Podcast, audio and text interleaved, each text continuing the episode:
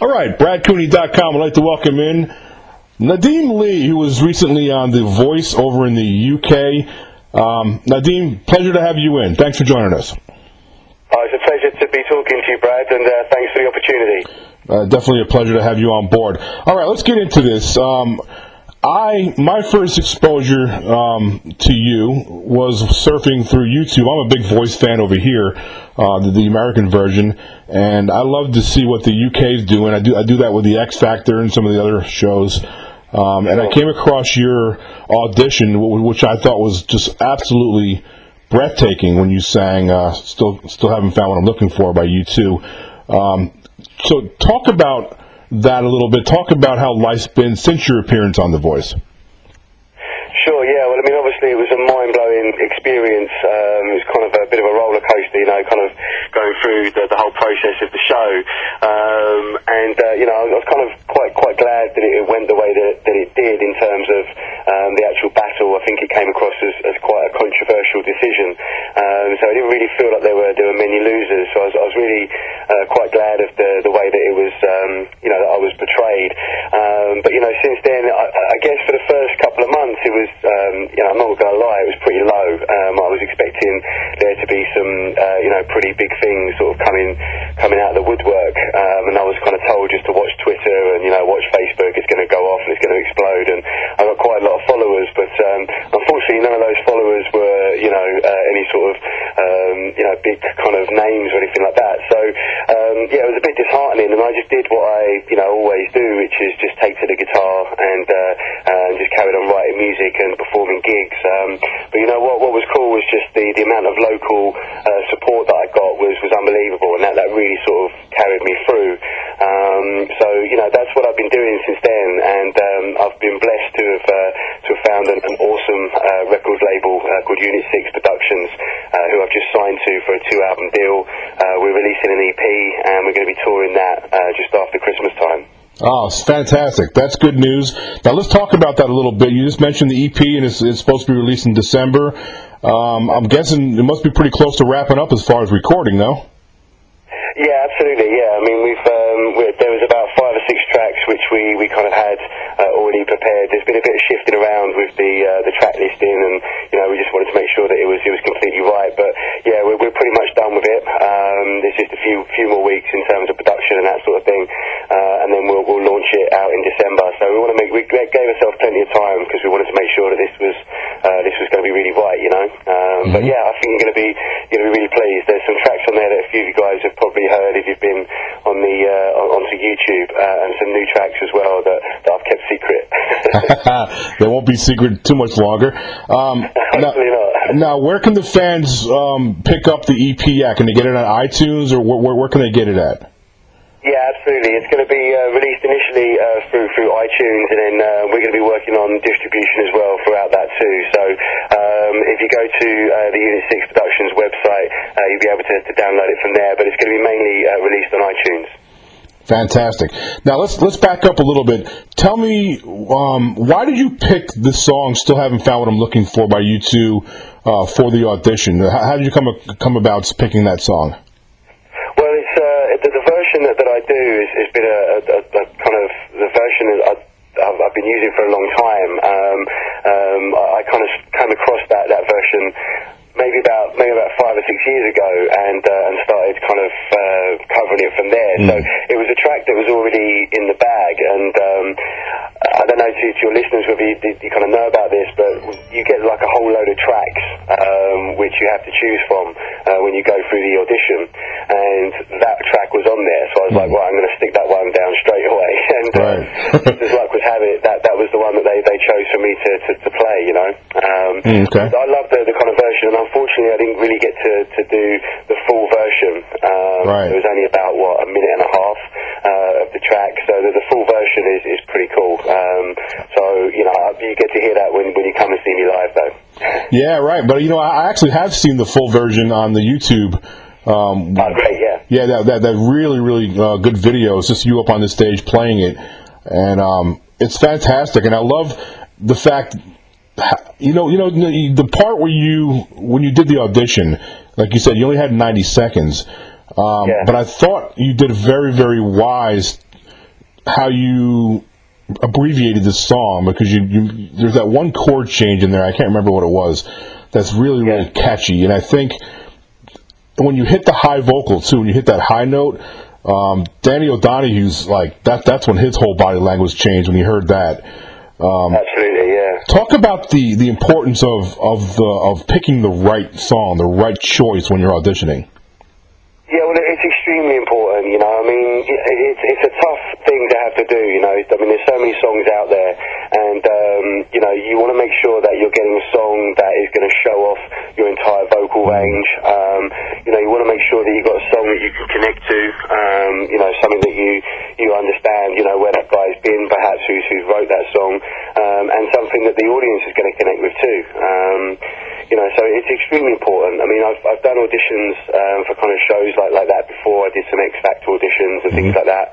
And, yeah, you know, I did the kind of standard Ain't No Sunshine and all that kind of stuff. And, you know, you just don't get the right feeling across. And I think when you're doing an audition, it's very important just in those few seconds to get everything that is about you out in that one song.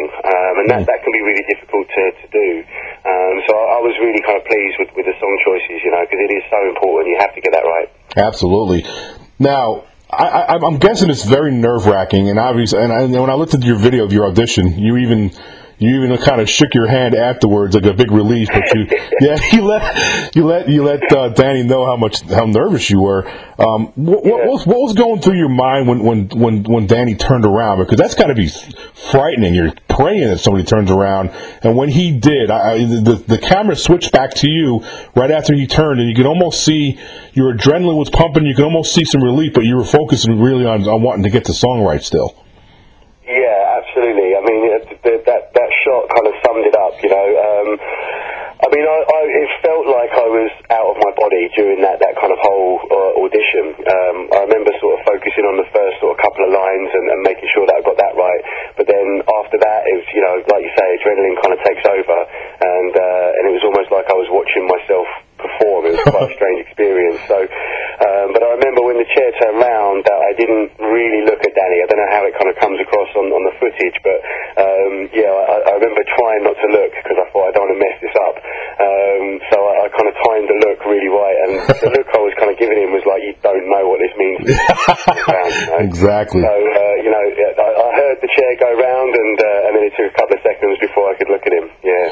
Now, you know, I believe all the judges would have turned around, but for those who don't really watch The Voice frequently, they don't understand that sometimes the judges have to be very strategic, especially later in the game when they have certain talents that they've already brought on their team. I believe if it was earlier in the audition process, everybody turns around. Yeah, I think that was the case. I mean, I think, you know, early on everyone kind of turns their chair. I think if they hear a good voice, then they all want to get onto it. But I don't think it helped that Danny basically threatened to kill it. Yeah. He really did. Yeah, it was like, if you turn around, I'll kill you. So, yeah, I think Will wanted to turn, you know, I think Tom Jones was kind of into it as well. But, you know, it was clear, I think, that, you know, Danny was the right coach for me. So yeah. I guess the coaches were, you know, just made the right choice and let him, you know, they just sat back and let him take over, really. So, yeah. Yeah, Will I Am's very sneaky with that button, too, man. He slides in there at the last second sometimes. Sneaky Willie, right? Right. Now, talk about your experience working with Danny, man, because The Script is one of my favorite bands over here. They're very, very big in America. I love his music. Talk about that experience. Yeah, I mean, again, it was just kind of, it was mind-blowing, really. I mean, once I got past the initial, oh, my God, that's Danny from The Script. Yeah. You know, he's such a genuine guy. I mean, the first time that I met him kind of properly, obviously it's such a whirlwind when you're doing the audition. I just kind of got a brief sort of man hug with him and then kind of left him to it. We all met up for the first time about a week or so afterwards, just to kind of, you know, meet the whole team. And he's just so genuine, you know, he's just a real genuine guy. I mean, I've got great friends over in Ireland, and, you know, I'm used to the kind of Irish ways, and he's just like any other kind of genuine Irish guy, you know. I mean, his experience has really helped, you know. He's really taught me a lot in terms of, you know, his work ethic, and also in songwriting, you know, in just crafting hits. You know, if it's not a hit, then just ditch it straight away, you know. Also, his to me, his vocals. He's pretty. He's like actually like you. You have a unique sound too, unique signature. And whenever you hear a Script song, you know it, and that's key. That's very important for bands to stick out. And when you hear a Script song, you know it. It's just like when you hear a U2 song, you know it. You know it's Bono. Absolutely, yeah. Yeah. So has he helped you at all with that signature type experience, like to stick out? Well, I mean, yeah, I mean, he has. He's helped me a great deal in kind of my vocal technique and allowed me to kind of stay true to my own voice. I'd kind of got to the age, actually, where I started to discover what my own voice was. I mean, in my early career, you know, if I was singing a Michael Jackson song and ended up sounding like Michael Jackson, you know, if I was singing a Paul Weller song and ended up sounding like Paul Weller. So it took me quite a while to actually find out what my own voice was, and certainly with some of the vocal training that he's given me, it's allowed me to stay true to my own voice rather than having to kind of, you know, bend and sort of shape my throat in order to sound like someone else, you know. That's really helped, and that's a really good point, you know. I think you have to sort of stay true to yourself. Absolutely. Now, growing up in England, who were some musicians, some bands that you were influenced by coming up? Sure, yeah. Well, I mean, my early influences were definitely The Jam. My uncle was a mod in the 79 revival, and I grew up kind of listening to a lot of Jam records. But also my mum was heavily into kind of Motown and early sort of Tamla soul, you know. So I grew up with that kind of music going on. Obviously a lot of Michael Jackson.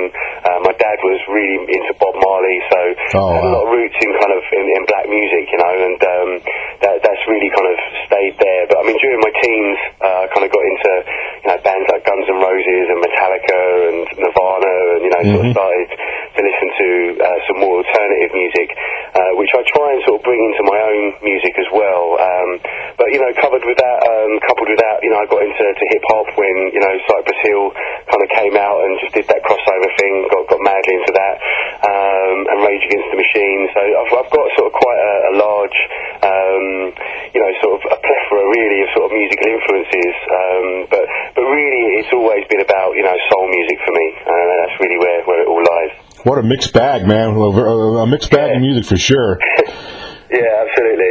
Yeah. So, what's some advice you can give a musician who's still playing on sidewalks and playing for money in the hat?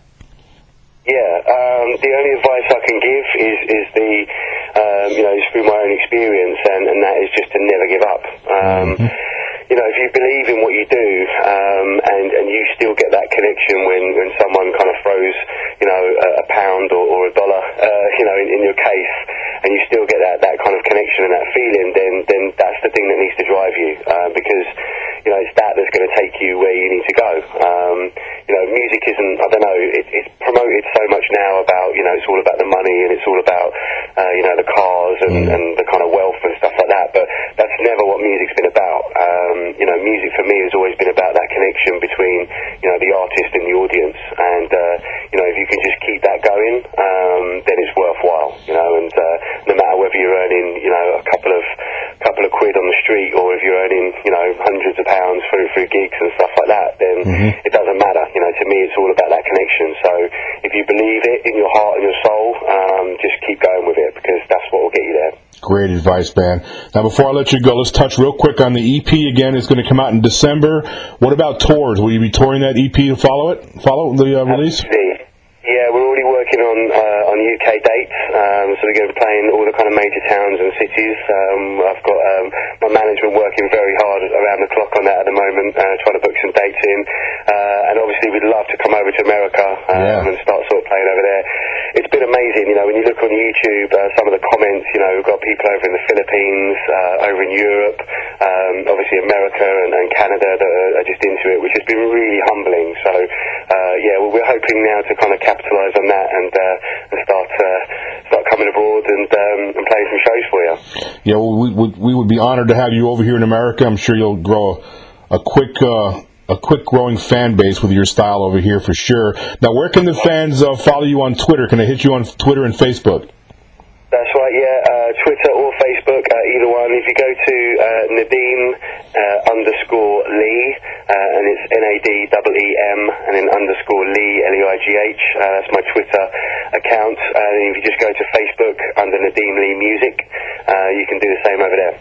All right, Nadim, I always like to give those who I interview an opportunity to talk to the fans. So give me some closing thoughts for all the fans out there.